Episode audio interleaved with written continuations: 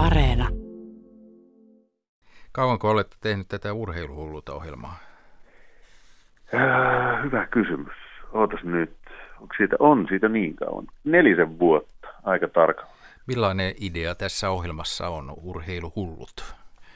No siinä on aika simppeli idea, että pyörää ei ole keksitty uudestaan, vaan yritän haalia siihen mahdollisimman hyvät, mielenkiintoiset, suorapuheiset ihmiset puhumaan ajankohtaisista urheilun asioista, ilmiöistä, taustoista, ihmisistä. Et, et haluttiin tehdä silloin ohjelma, joka ei olisi sitä, sitä mitä urheilu takavuosina ainakin tapas vähän liikaa olla, että on se Rixbox 32 ja keihäs 83 metriä ja korkeus ja siihen numerot päälle, vaan että mennään syvemmälle ja mennään taustoihin, ilmiöihin, ihmisiin ja, ja avataan urheilua vähän laajemmasta näkökulmasta.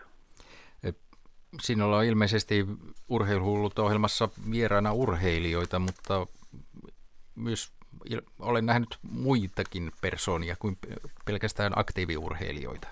Joo, mulla on kyllä ihan kaikki mahdollisia sopranosta breakdance-ammattilaisia ja psykologeista sitten valmentajiin ja, ja, ja aina ollaan löydetty. No ehkä se on yksi, yksi ohjelman, urheilulutohjelman ideoita, että lähestytään urheilua vähän eri kulmista kuin mitä sitä ehkä totunnaisesti lähestytään.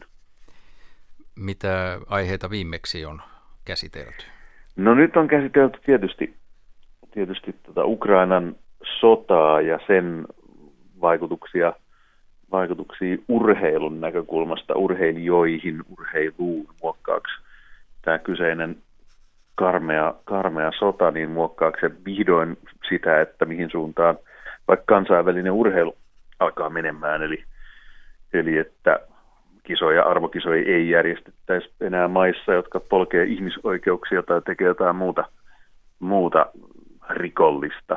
Niin muun muassa tällaisia aiheita ollaan käsitelty. Ja nyt tietysti tuoreempana tämä tapaus Mika Lehtimäki, eli olympiakomitean huippuurheiluyksikön johtajan paikalta irtisanotun Lehtimäki, niin hänen tämä häirintä jupakkansa perattiin tuossa tämän viikon maanantaina aika perinpohjin. Hmm, ketä sinulla oli vieraina tästä aiheesta keskustelemassa? Siinä oli vieraana Terhi Heinilä, eli naisasiajärjestöjen liiton pääsihteeri, ja sitten oli Marko Malvela, joka on paitsi valmentaja, niin myös psyykkinen valmentaja ja työnohjaaja. Niin saatiin aika, aika monipuolinen katsaus kyllä tähän päivän polttavaan aiheeseen. Niin, että urheilussa pystytään puhumaan muustakin kuin sekunneista ja valmennustietoudesta ja, ja, ja ravinteista ja tällaisesta. Kyllä, mutta kyllä puhutaan niistäkin. Mm. Niissäkin on paljon sellaista mielenkiintoa, jota voidaan avata taas sit ehkä vähän uusillakin tavoin. Musiikkipiireissä joskus näin sellaisia paitoja, jossa luki, että musiikki pelasti minut urheilulta. Sinä olet ilmeisesti hyvä esimerkki tästä, että nämä eivät poissulje toisiansa, että voi, voi olla kiinnostunut sekä musiikista että urheilusta.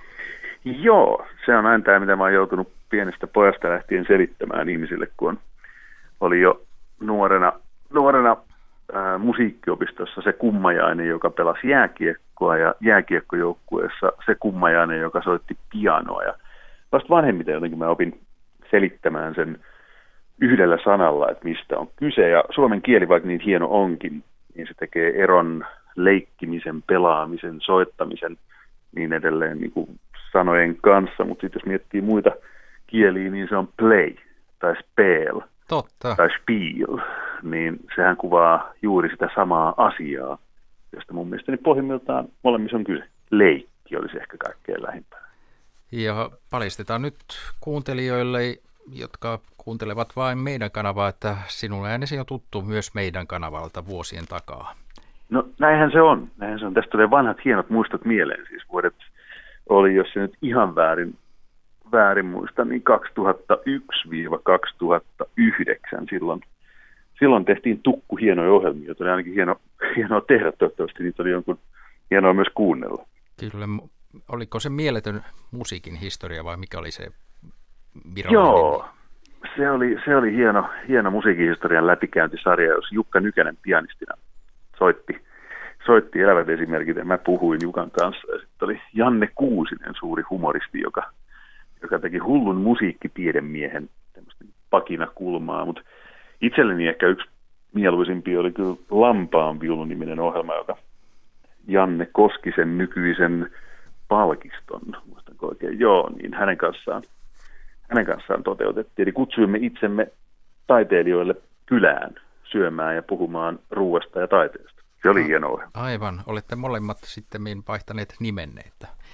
Niinhän se muuten on, totta. Meissähän on paljon yhteistä. Kyllä. Ja eikö sinulla ollut myös ohjelmaa, jossa kävit soittotunneilla yhden kesän ajan? Semmoinenkin oli, joo. Mä muistan, että tuli, alkuun tuli sellaista palautetta, että miksi meidät pakotetaan kuuntelemaan, kun tämä nuori mies opettelee soittamaan viulua, mutta luen kiitos sitten enimmäkseen tuli sellaista palautetta, että oli, oli hauskaa kuulla, että kuinka, kun lähtee nollasta, siis ohjelman idea oli se, että mä kokeilin soittimia, mitä mä en ole koskaan aikaisemmin soittanut, ja otin niistä soittotunnin. No, ehkä se oli joidenkin korville vähän, vähän raakaa. Pyydetään anteeksi vieläkin. Montako soitinta ehdit siinä kesän aikana harjoitella? Siinä oli noin parikymmentä. Ja muistaa, miten tuskasta oli vaikka yrittää saada oboesta ääntä.